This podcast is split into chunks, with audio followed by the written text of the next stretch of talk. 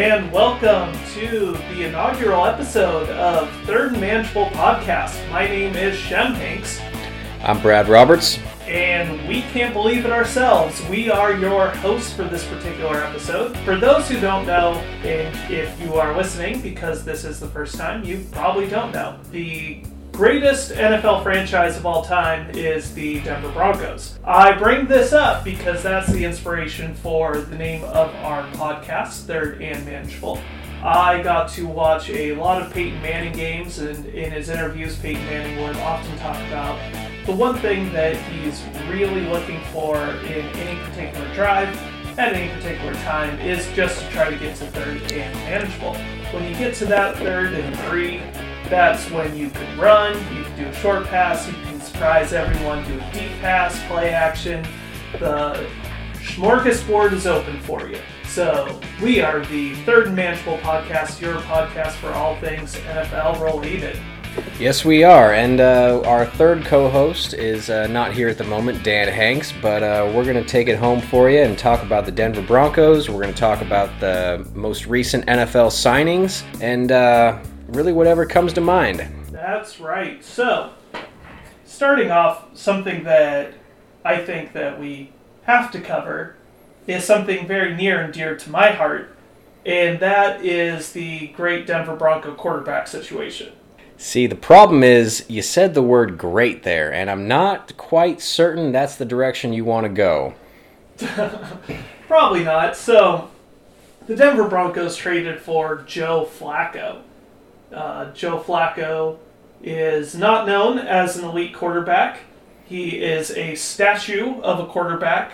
He does have a big arm, though. I appreciate that about him, especially in the Denver air, the mile high air. You're going to see a lot of highlight plays down the field if he can stay standing.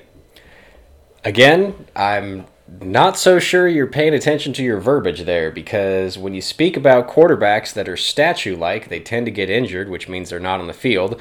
Second of all, aging quarterbacks, much like Joe Flacco, tend to lose the zip on the ball, which is the first thing to go when any aging quarterback happens.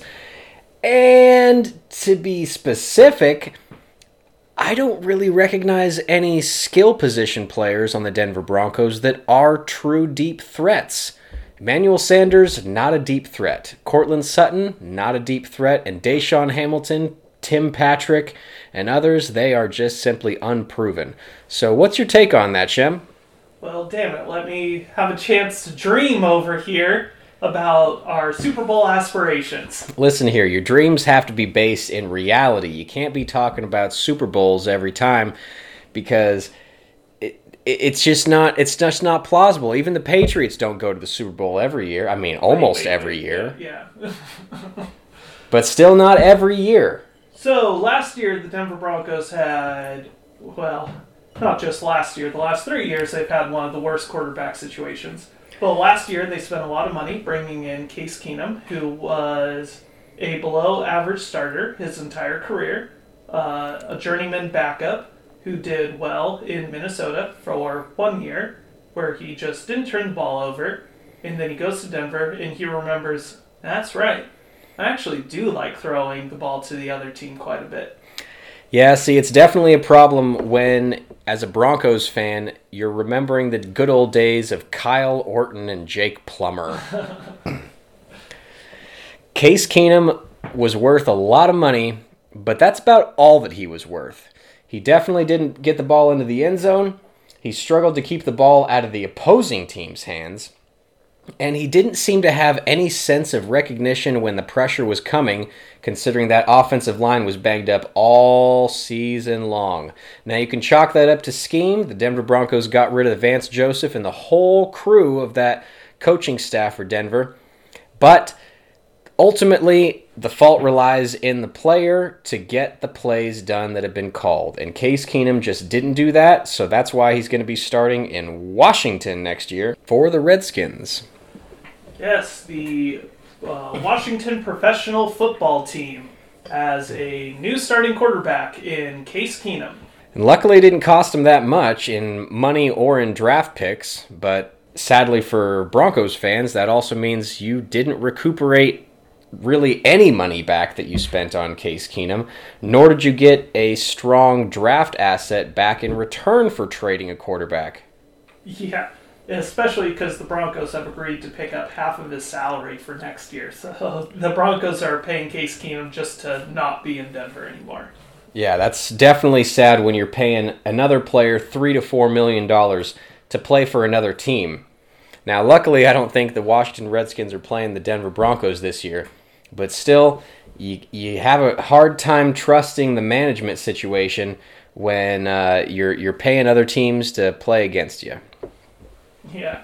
All right, so let's move on to something worse than the Broncos, which is the Oakland Raiders. So last week we did our practice podcast where the three of us all talked about the Oakland Raiders being the destination for Antonio Brown going forward. We were all geniuses because that's exactly what happened, but not until after Antonio Brown decided that he did not want to be a mighty Bill of Buffalo, which I'll be honest, I, I don't blame you, Antonio Brown. Yeah, I agree on the, with you on that. Uh, uh, we were all on uh, the same page regarding Antonio Brown in Oakland. It just seemed like the right fit. Um, but what about those other signings with Oakland? I mean, they seem to be tooling up quite often, so uh, maybe we shouldn't be speaking with them as the lowest team in the division, which they were last year, but they're definitely not on that swing uh, this time around. Just today, they signed Tyrell Williams. I mean, how's that pairing going to go considering they still already have Jordy Nelson on contract for this year? Yeah, well, I expect Jordy Nelson will not be on contract for much longer with Tyrell Williams now being in the fold. And I really see Tyrell Williams as being that deep threat going forward for the Raiders. And I was watching the NFL Network, and it was Derek Carr, right? Which one was the Houston Texan?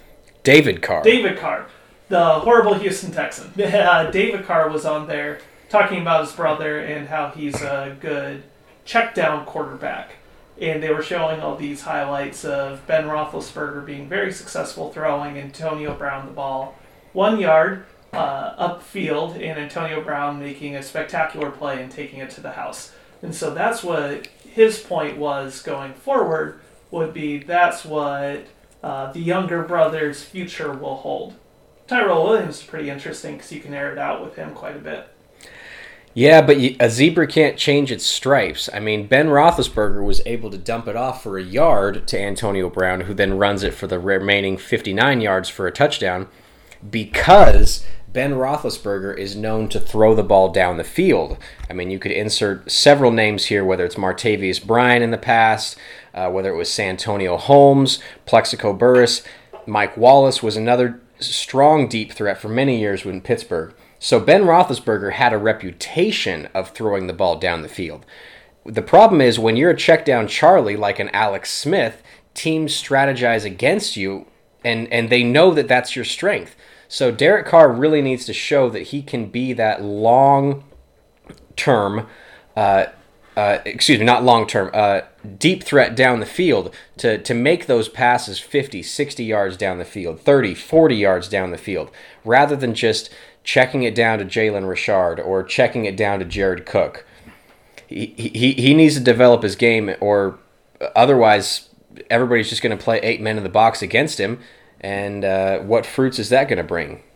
Yeah, I think this makes the uh, Raiders pretty formidable going forward. Also, let's remember that they signed a new offensive lineman. Is it Trent Brown? Trent Trent Brown, yes. Trent Brown from formerly the New England Patriots, who before that was playing right tackle for the San Francisco 49ers. Came over to the Patriots. They moved him to left tackle because of their own injuries. And once again, Bill Belichick got someone paid. Yeah, the Oakland Raiders are looking to have maybe not the best offensive line, but they're definitely going to have the biggest. I mean, Trent Brown is 6'8", 340 pounds, if I'm if I'm remembering that correctly. And uh, Kolton Miller, who played left tackle last year, is moving to right tackle now. And that guy is 6'7", 325. Now, uh, another move that happened with Oakland was they traded away uh, Kelechi to the New York Jets. I hope I'm saying that name correctly. I like saying assembly. So Assembly. Well, uh, Kelechi Assembly is a guard that started, uh, I believe, all 16 games last year, but he is now a New York Jet. It was kind of a cap casualty and also trying to get a little bit younger. The guy has a lot of miles on his body, but it definitely creates a hole in that Oakland offensive line. And when you're talking guard position, you're also talking about the rushing attack. And considering the Oakland Raiders lost out on the Le'Veon Bell sweepstakes, uh, what are they going to do with the running back position? Because Marshawn Lynch is definitely long in the tooth as well. My first thought was that Le'Veon Bell was going to go to Oakland. Did not happen. Then I thought they were going to get Tevin Coleman. Also did not happen. So the next best running back available, TJ Yeldon. Possibly TJ Yeldon, but uh, don't discount Oakland to be put out of the Jordan Howard sweepstakes now that Chicago has said that he is on the trading block. I would say the next best running back that's on the board, um, he's a little bit older, former Denver Bronco, but what about CJ Anderson? Oh, had a good playoff run, good last couple weeks of the NFL season, showing that he could be a thousand yard running back again. His problem is his health, so he can't really touch the rock as many times as uh, Jon Gruden might want him to. Now, a potential name would be the running back from Alabama to potentially get drafted by Oakland uh, later in the first round. Is it Josh Jacobs? Josh Jacobs? I think you're right on that. I mean, that's definitely a possibility. I would imagine that they're they're going to add somebody, whether it's in the first round or even in the mid to late rounds. Uh, somebody's going to get drafted by the Oakland Raiders. There's just uh, too much instability at that position. But they're hanging on to Jalen Richard. They put on a, a, a, a franchise tender on him, and nobody's picked that up yet. So it's looking like he's going to be an Oakland Raider for 2019. Technically, they still have Doug Martin who did well down the stretch after Marshawn Lynch went down with that groin injury. But I still think they need somebody big to really take the, the pounding up front, like run the ball through that two, three, four yards straight at the middle to be that goal line back. I don't see Doug Martin as the long term solution in any stretch of the imagination. Whether it's through the draft or free agency, somebody is coming to Oakland. That's that's guaranteed. Well, and I just remembered too that C.J. Anderson was actually signed by the Oakland Raiders for about a minute and got cut during the middle of the season, so he might not actually want to go back to Oakland. Possibly not, but I mean, he he definitely did prove himself uh, when he went to L.A. Not so much in Carolina, just because the the opportunities weren't there, and maybe he succeeded in L.A. due to the offensive line. I mean, they had a lot of good guys up front, whether it was uh, Sullivan and and Saffold. Those guys were were were mammoths. They were they were making big holes for him to run through. But he's he's going to get signed by somebody. Well, they can always make a trade for Devontae Booker. I wouldn't say no. That's certain. So uh, let's move on to a different team, and let's just take this team as a whole. The Cleveland Browns are gotta be the favorite to win the division right now. I saw that the Vegas odds had them only four teams were ahead of them in terms of likelihood to actually win the Super Bowl next year. So the mighty Browns of Cleveland, you guys have a bright future coming in this year. Yeah, and those four teams that were above them were the four teams that were the ones and twos for the playoffs last year the mm. Patriots, the Chiefs, the Rams, and the Saints. Only those four teams, according to Vegas, have better odds to reach the Super Bowl and win the Super Bowl next year. Th- that's just too wild to believe right now. I, the, the Vegas odds makers, eh, they're they're they're smoking something that's not ille- that's not legal in Nevada right now.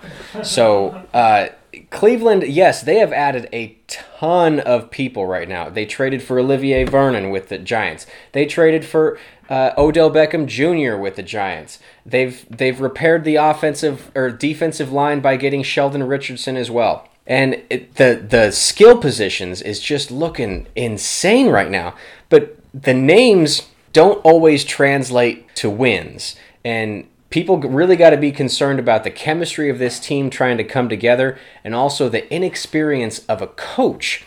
They promoted a quarterbacks coach from a failed regime in Hue Jackson to the position of head coach. Freddie Kitchens is now going to have to manage a domestic violence guy in Kareem Hunt, who they don't know when he's going to be back. He's going to have to manage the personalities of Baker Mayfield, Jarvis Landry, Odell Beckham Jr.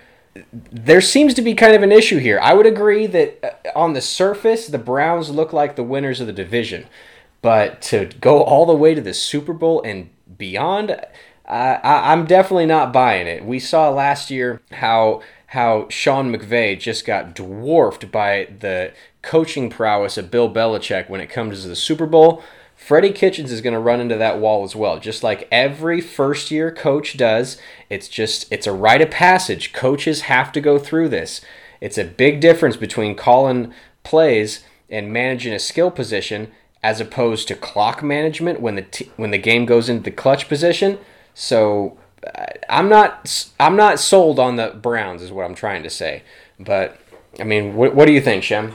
Well, that was going to be my big question for you was can Freddie Kitchens manage to manage his kitchen at the uh, level that's going to be required to actually win? I was in Denver watching the Denver Cleveland Browns game, and I was impressed by that Browns team, but I wasn't sure if that was because the Broncos were just that bad. Baker Mayfield also will have to take a leap from being a talented young player to an elite option for them to make a deep run in the playoffs. Now, the counter to that would be look at what Jared Goff was able to do. And I don't think anyone doubts at this point that Baker Mayfield is more talented than Jared Goff. You might, I think that Baker Mayfield has an outstanding future going forward, but they've got to make this work. The OBJ trade was great in my mind because you pair him back with Jarvis Landry, two teammates from LSU. They've got David Njoku still at tight end, a very talented former first round pick. And they got Chubb, but also at some point Kareem Hunt can be on their team, as well as Duke Johnson Jr. still there. They've got a lot of talent. They've got a lot of options on both sides of the ball. Now, one move that they did have to make was to give up Jabril Peppers. So I don't know what their back of their uh, defense is going to look like because he did eliminate a lot of mistakes. Yes, he did. And not only that, but he was also their special teams returner for punts and occasionally kickoffs as well. So he was definitely a multifaceted player. But to answer your question, Freddie Kitchens is certainly not ready to handle all of these personalities. Now, maybe he comes out and he he grows quickly and he's able to compensate for that, but just on the surface right now, I don't think really any coach in the league is ready to handle all of these personalities at once and all of the the situations that are going on with the Cleveland Browns. And as you just mentioned, Jabril Peppers is gone. That's another member of the secondary that is saying sayonara. So, what is the solution there? Because if you remember correctly, there was a game last year with the Cleveland Browns where they played against the Kansas City Chiefs, and Baker Mayfield and Patrick Mahomes for the entire game were lighting up the field. The Kansas City Chiefs had a terrible defense last year, and it really showed. Uh, Baker Mayfield had the best game of his career against the Kansas City Chiefs. What you don't want to see is that the Cleveland Browns are moving towards that Kansas City Chiefs arena where they're just scoring a bunch of points and they're not playing defense. So, what is the solution now in the secondary? You have Denzel Ward, who made the Pro Bowl last year, but you just gave up your best safety. I mean, there's still several other positions to fill here. Uh, what are the Cleveland Browns thinking? We are going to outscore every single team. That's what they're thinking. It's score points, score points, score points. And they do have one of the elite pass rushing teams right now. You said they added Olivier Vernon, they added Sheldon Richardson, and obviously having Myles Garrett. They are going to be very formidable as a pass rushing team. Now, to be a good pass rushing team, your corners and your defense backs have to buy time. And I'm not sure if they're going to be able to do that. We might, I think the Kansas City Chiefs uh, analogy was really good because Dee Ford had a really good year, got a bunch of sacks, but it doesn't mean that their defensive backs were good. Absolutely not. All right, so the Patriots. When I saw this deal happen, all all I thought was, "Oh man, the Patriots did it again." They traded from the Eagles. They got Michael Bennett, and when I saw this deal happen, I knew Trey Flowers was going to be gone. That they were just going to be replacing him with Michael Bennett. I think that this is uh, potentially a huge deal for the Patriots being able to both forever make it back to the playoffs because the AFC East is terrible, and potentially another Super Bowl. So, what was your Michael Bennett take? Uh, when I saw the Michael Bennett trade happen, it it smelled exactly like how the Patriots got Chris Long. It, it, he's a veteran player. You're not expecting him to play every down, but you're expecting him to use that experience that he's accrued over the years. I think it's nine years in the NFL and you're expecting him to come into those clutch situations and come in for a sack or at least a quarterback hurry on those third down situations when it's third and eight, third and six, third and 12. So that experience really matters in those situations because that's when all of your younger players tend to get a little scatterbrained. And if you could insert the right veterans into this into just just the right situations, uh, it, it, that's where the, the, the Patriots they they really make their their meat on that one. So another veteran was released by the Baltimore Ravens and signed with the LA Rams, Eric Weddle. And so the Rams really struggled last year at, well, defense, even though they had some players with big names, Aqib Talib, they had Ndamukong Suh, uh, what's Marcus Peters, that's the name I was looking for. Marcus Peters and obviously Aaron Donald. Aaron Donald and Cory Littleton also had a pretty good season. Let's shout out Cory Littleton. But how does adding Eric Weddle help them going forward? Eric Weddle, and though he has had a stupendous career, I mean, he was definitely somebody that I, I hated watching uh, whenever the Broncos played the San Diego Chargers, that are now the Los Angeles Chargers now. Uh, and even the years when he was in, in Baltimore, I mean, the guy has been solid. However, he's at the last end of his career. And this, if anything, seems like a band aid on a broken leg to me. The Rams have just run out of money. Like they are, they are overspending on Todd Gurley, who has bone on bone in his knee. They overspent on Brandin Cooks. They're about to overspend on Jared Goff, who's their franchise quarterback and coming up on his fifth year in the NFL. They overspent on Aaron Donald. They traded for Marcus Peters, who is in the latter part of his rookie contract from the Chiefs, so he's making close to 15 to 19 million dollars a year. This really seems like they're trying to bring in an, an aging vet who's been to the Pro Bowl a bunch. He's going to bring a lot of experience to the locker room, but the problem is he doesn't have that it factor anymore. He doesn't have that that that push anymore. I mean, he has a, a, desire to win a Super Bowl because he's never been there. But the problem is he just doesn't have it anymore. I mean, you can't trust a 34 year old safety to play like a 24 year old safety. There's a huge difference in that mileage on your legs. So I don't understand how this is really an improvement. They just traded basically Lamarcus Joyner for Eric Weddle. And the difference between those guys is about seven years. So they're, they're definitely on the losing end of this. Kansas City signs Carlos Hyde, one year deal, $2.8 million. Is this something that is of consequence, or is it just filling a veteran need, getting a running back too? Well, I was really surprised by this. I expected them to add somebody, but I figured it would come through the draft.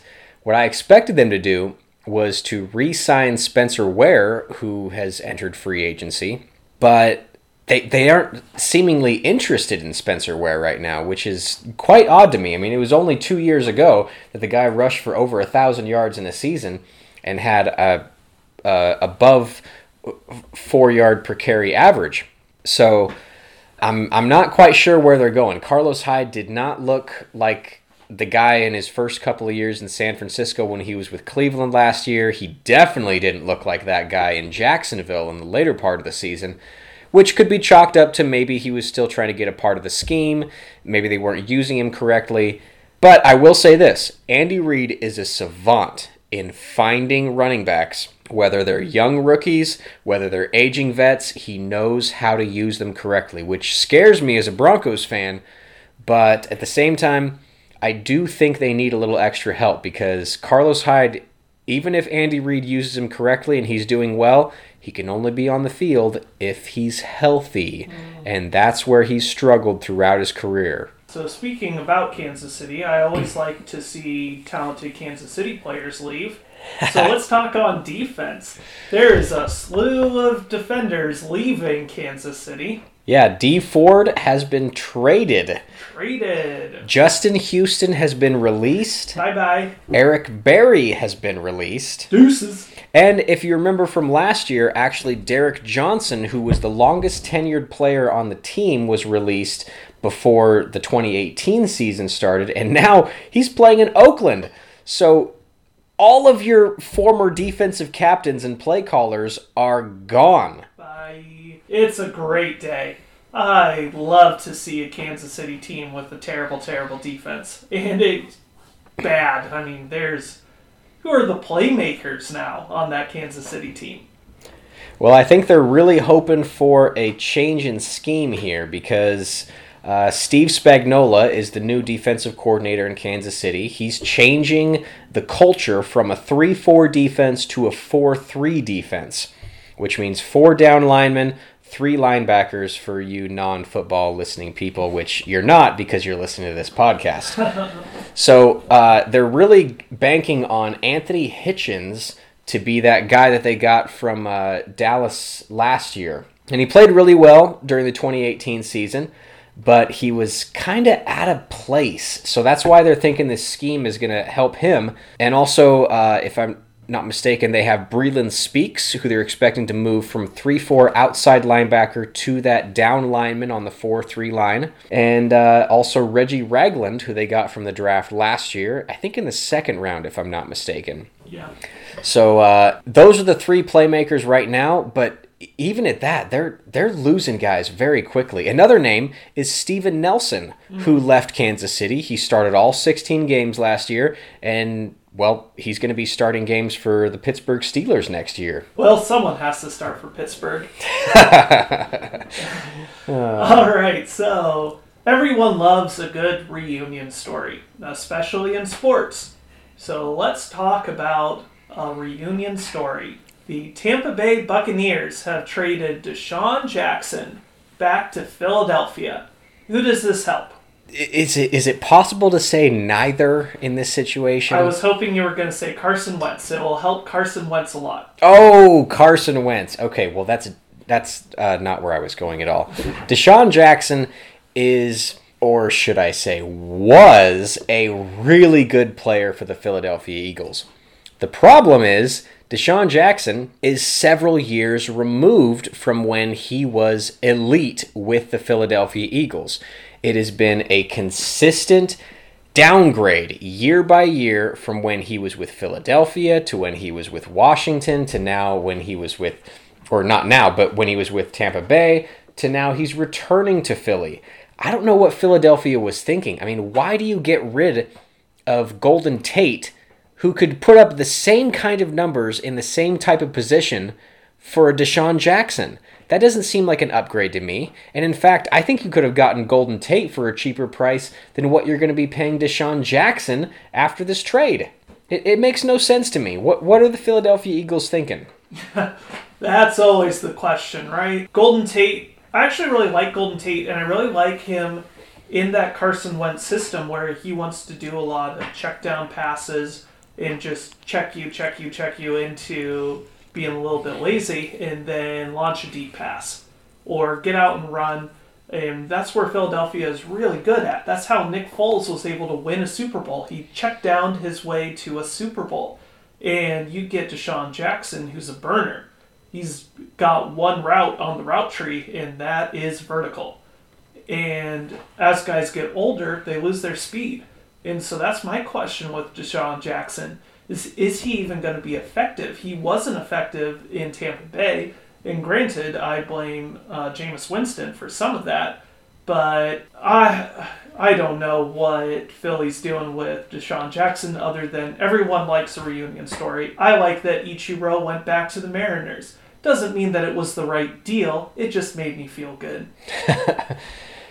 See, and that's what happens with uh, a lot of times what makes you feel good is not what's good for you.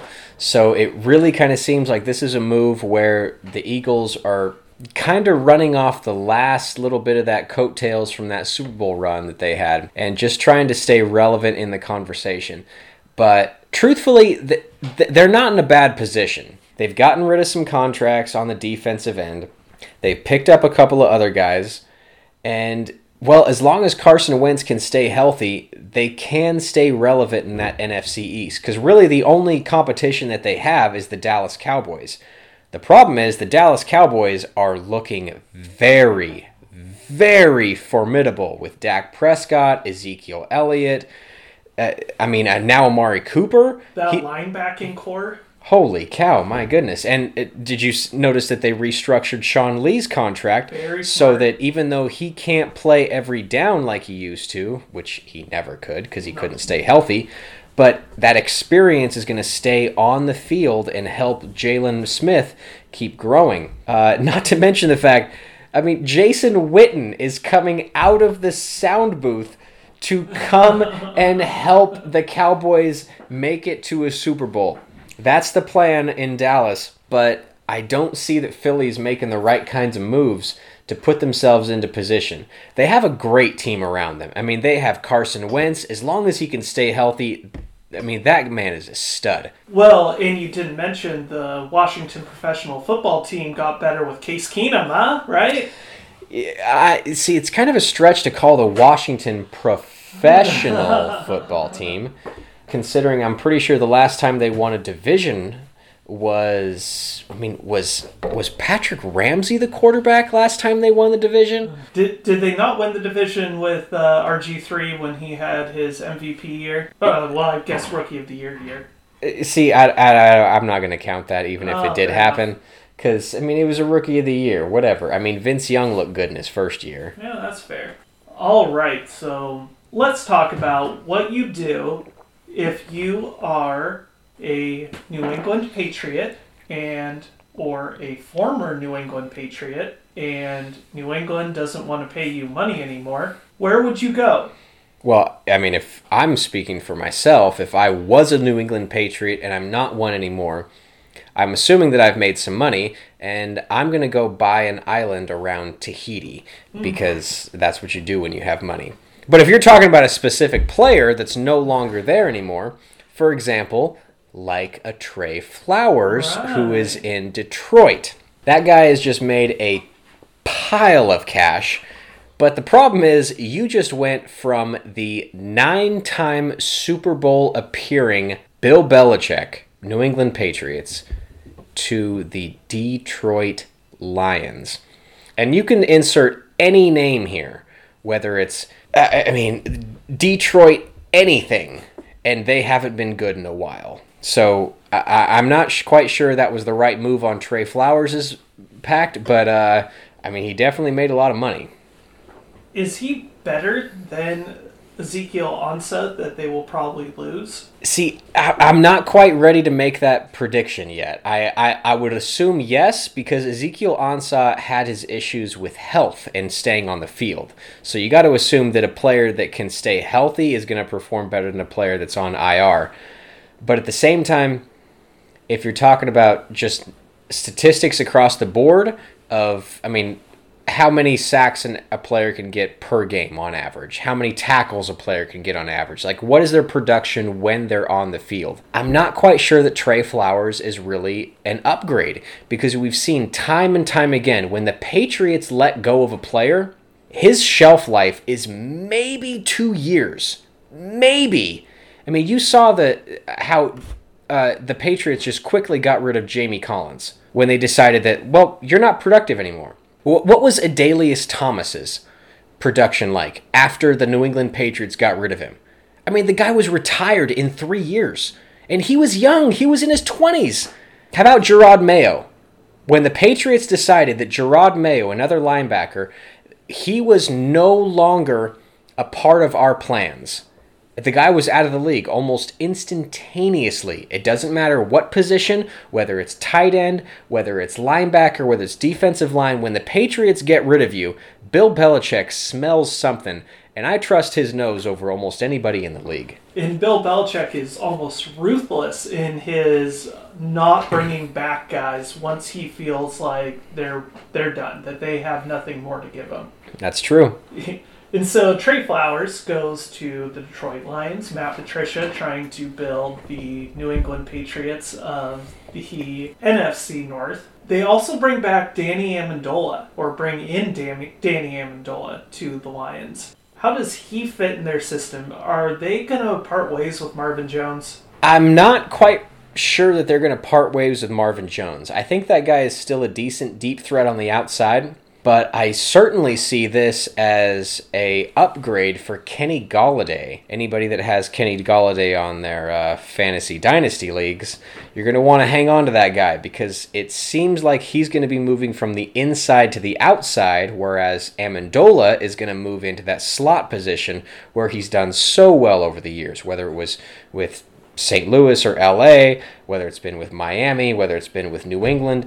He does his best work in the slot, those five to six yard passes that he receives, and then runs it for another seven to 12. Yeah, and we also know a story from last year where Matt Patricia tried to get Rob Gronkowski traded to the Detroit Lions. And Gronk said, Well, I'll retire instead of going to Detroit. Smart move on Gronk. He, he was hanging out with Barry Sanders for too long. Uh, so I know one name that's been connected with the Lions is TJ Hockenson from Iowa in the draft at potentially number eight for them.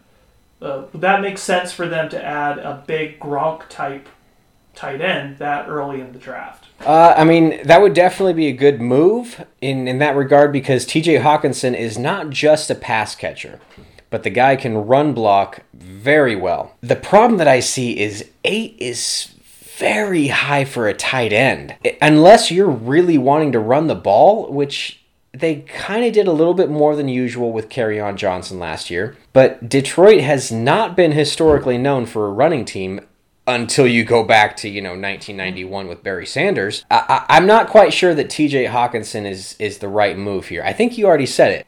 Marvin Jones may be on the move. Maybe Detroit drafts another wide receiver in the first round. Well, DK Metcalf eh, has the body of a god, so maybe he'll go he does have that, and uh, he he would be a, a, a, very staunch improvement to really anybody on that uh, wide receiving corps team. When we were talking about the Eagles, uh, I forgot one of the signings that they've made. We're recording this on Wednesday, March 13th, and there's quite a bit that's happened. As we said early on, I am a Denver Broncos fan, and one of the great moments of my life is probably uh, number three, making a shot to win a championship. Number two, maybe, hmm, I should probably say proposing to my fiance, or else she'll get mad at me, but she probably know that. Uh, you should probably move that up to number one, just so you're not sleeping on the couch. Oh no no no! Number one is definitely Super Bowl Fifty. Number one,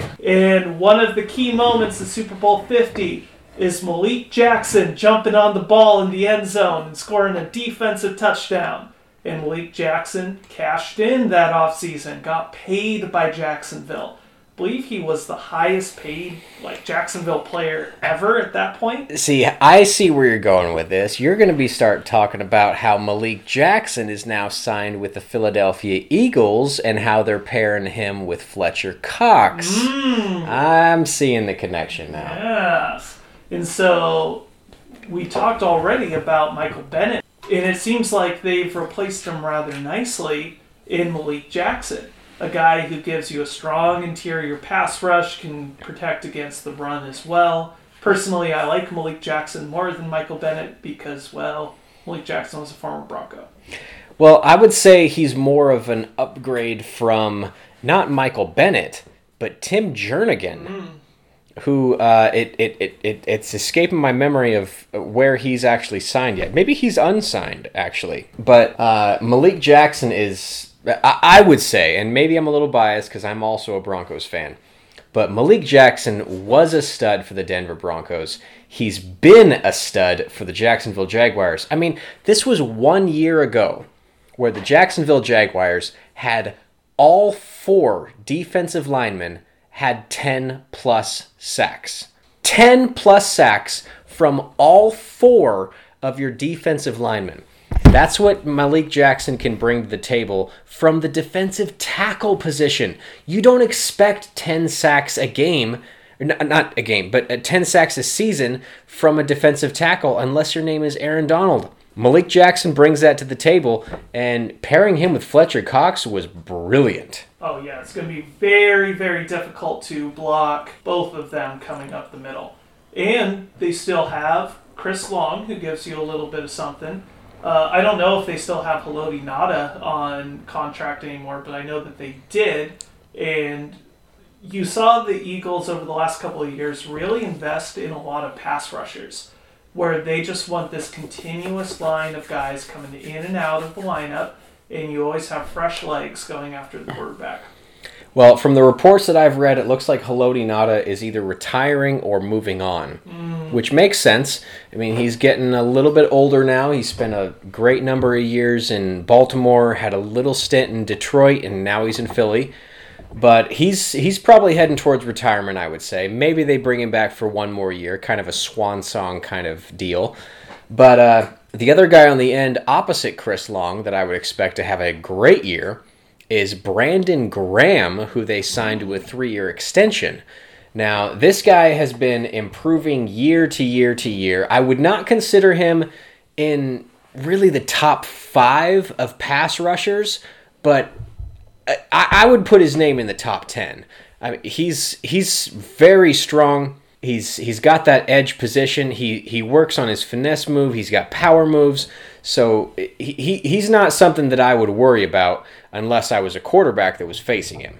I also uh, saw on the free agent movement or just general NFL transactions that Jermaine Gresham was cut, which made me think, oh, Jermaine Gresham still plays football. um, so the 49ers are preparing for what everyone's expecting to be a strong bounce back year. Getting Jimmy Garoppolo back, uh, making a couple of other moves, and one of them being Kwon Alexander. So Kwon Alexander was paid by the 49ers to the tune of four years, $54 million, 27 of that being guaranteed. Now, one take that I heard was that this price is a result of swinging and missing on Reuben Foster. I actually really like that uh, Reuben Foster draft pick when it happened. I thought that he was going to be a missing cog for that 49ers team, but his off the field issues got him cut. And all of a sudden, they had to bring in Kwon Alexander from Tampa Bay Buccaneers, who, if we remember from Hard Knocks, has hair that looks like fire Cheetos. Well, I'm not quite sure about the whole fire Cheetos thing, but I will definitely agree with you that Kwon Alexander is a huge upgrade from Reuben Foster. Any of you San Francisco 49ers fans out there have got to be very excited that he is on your team. This guy is not only a staunch run stopper, but he's one of those guys that's a captain on the field. He can call the plays from the booth that's coming into him through his headset. But let's not discount the fact that they also made another move, the San Francisco 49ers, in trading for Dee Ford. They only gave up a second round pick for a guy that had 13 and a half sacks last year. Now, they're going to be spending a lot of money on the defensive side in that linebacker corps. But I have also read multiple reports that the San Francisco 49ers are not done yet, that they are still looking to add more pass rushers on that defensive side for that 3 4 defense. They've already got Kwon Alexander to be their captain, their, their play caller in the middle. They got Dee Ford on one side, but don't discount the fact that they're going to be in that Nick Bosa or Quinnen Williams market when draft comes around because that off that defensive line is going to look very staunch. Remember when this 49ers looked formidable with NaVorro Bowman and Patrick Willis and Aldon Smith? I'm pretty sure that's what the San Francisco 49ers are going to look like in 2019. Yeah, and that's one of the weirdest parts about this upcoming draft season is the Arizona Cardinals look like they're going to be taking Kyler Murray when the clear best player in the draft, at least to me, is Nick Bosa. And all of a sudden, the 49ers are sitting there at number two thinking, yeah, okay, yeah, I think we'll take Nick Bosa. I think we'll go we'll go there. Uh, I'm I'm really hoping that you're wrong here because I mean I want to hope for the best out of every team. I mean, unless your name is the Denver Broncos, in which case you get the best. but the Arizona Cardinals would be making such a terrible decision in moving on from Josh Rosen after one year. There is no quarterback, no quarterback to name where you can say that after one year, you're already ready to pull the plug and move on from him. You got to give a guy a chance to grow. I mean, don't you remember Jared Goff and how terrible he looked in his first year? And One then of the worst years ever by any player. by any player was his rookie was his rookie year. He looked horrible, horrible when he came in.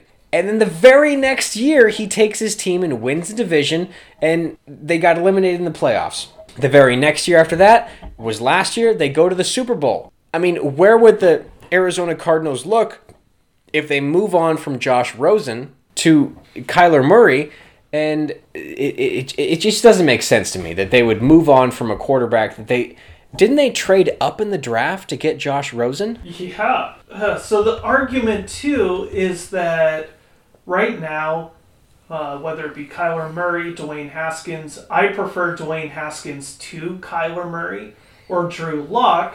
Those three quarterbacks who are projected first rounders are all listed in terms of their scouting report going into the draft below Josh Rosen. If Josh Rosen would have stayed in school for another year, if he was able to, Josh Rosen would be the highest rated quarterback in this draft. So why would you pass on maybe developing Kyle or uh, Josh Rosen under that Cliff Kingsbury system? Even the Arizona Cardinals hiring Cliff Kingsbury to begin with was a pretty terrible idea, but uh, to punt on Josh Rosen this early in his career is a mistake, especially because you would be giving up on Nick Bosa, a guy who looks like a perennial Pro Bowler. Well, and not only that, but you could pair Nick Bosa with who? Chandler Jones, who is just a year removed from having a 20 plus sack season. So imagine how the pass rush could look if you drafted Nick Bosa number one and paired him with Chandler Jones. It looks beautiful on paper, but granted, I mean, everything looks good on paper. Right, even uh, Joe Flacco looks good on paper. Right? Uh. Let, let's let's not go that far. I mean, unless you're talking about one of those abstract kind of paintings. Well, our Picasso Joe Flacco. All right. So one of my favorite safeties in football is Landon Collins. And I was really hoping that Elway would back that Brinks truck up and pay Landon Collins. Well, that didn't happen. The Washington sometimes professional football team was the one to do that. I'm thinking one thing right now. I'm trying to make some break sounds with my mouth. And Landon Collins is a very good player. He's very young, but he was so expensive for the Washington Redskins. Did you see the contract that they had to give him? Six years, 84 million, 45 guaranteed. Okay, but that's not the worst of it. If you look at the contract, hardly any of it is guaranteed in the first few years. Most of the contract is pushed towards the later part of it. So let's just say, hypothetically, Landon Collins finds out that he has hip problems, back problems, knee problems. I mean, that kind of happens with safeties. And then for the six years, the Washington Redskins are paying him when he's gone. That was not a right move. Denver was in a similar position in cap space with the Washington Redskins. They had about $37 million to spend, and the Washington Redskins had nearly $20 million. So they would have had to do a similar deal for Landon Collins. Now, I'm going to put this back to you, Shem.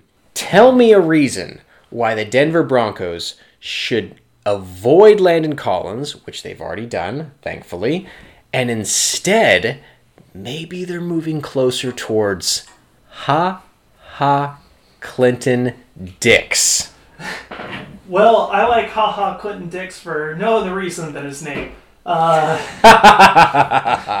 now, I preferred the idea, or at least I preferred the idea of Landon Collins because he played a little bit more of that traditional strong safety where he was a guy where you could send up and blitz, where you could do a little bit more run tackling in the box with him. And haha Clinton Dix always strikes me as maybe a more free safety type safety, where you have in the back where Justin Simmons right now, that's his best role is playing that traditional free safety. Well, we've had this conversation many years, uh, for many times before.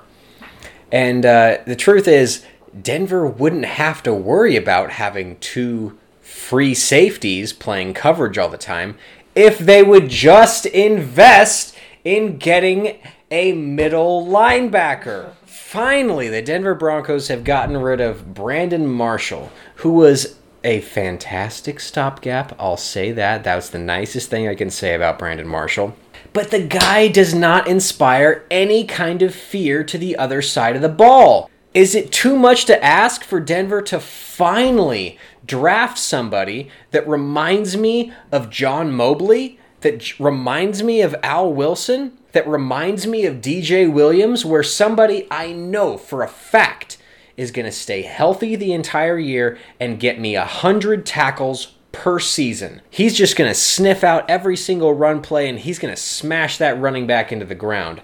It's time for Denver to get themselves a mean, a mean son of a bitch at middle linebacker and just solve that problem entirely. And then you can finally have two free safeties back there. Guys that are going to play a true cover two. And they're going to jump out one side to the left and one side to the right, and they're going to intercept everything or knock the ball away at every given chance. Fine, have Justin Simmons and Ha Ha Clinton Dix in the in, in, in the passing game because we have everything solved up front. Where is that guy? Show me where that guy is. And so I'm really hoping that the Denver Broncos at number 10 overall pick, that Devin White of LSU falls to them and if they don't get Devin White, that they get Devin Bush, that they get that true middle linebacker guy who will be that leader of the defense for the next decade. Absolutely. Devin White, Devin Bush, I don't care what your name is. Maybe the guy's already on the roster in Josey Jewell, but I want to see either those guys that are drafted or the people that are already on the team truly step up and just be that mean, Ray Lewis, Junior Seau, Patrick Willis type that inspires fear to the opposing quarterback, opposing running back, to the opposing offensive coordinator. Make it happen. Yeah, and with all the safeties right now that have already been signed, haha Clinton Dix probably is the best safety available. I would gladly I would agree. haha Clinton Dix at this point because everyone else is gone. Uh, so we will see what John Elway does. In John, we trust. This concludes part one of Third and Manageable's Free Agent Frenzy. In part two, we finish up all the crazy things that happened over a two day span. This has been a production of Values First.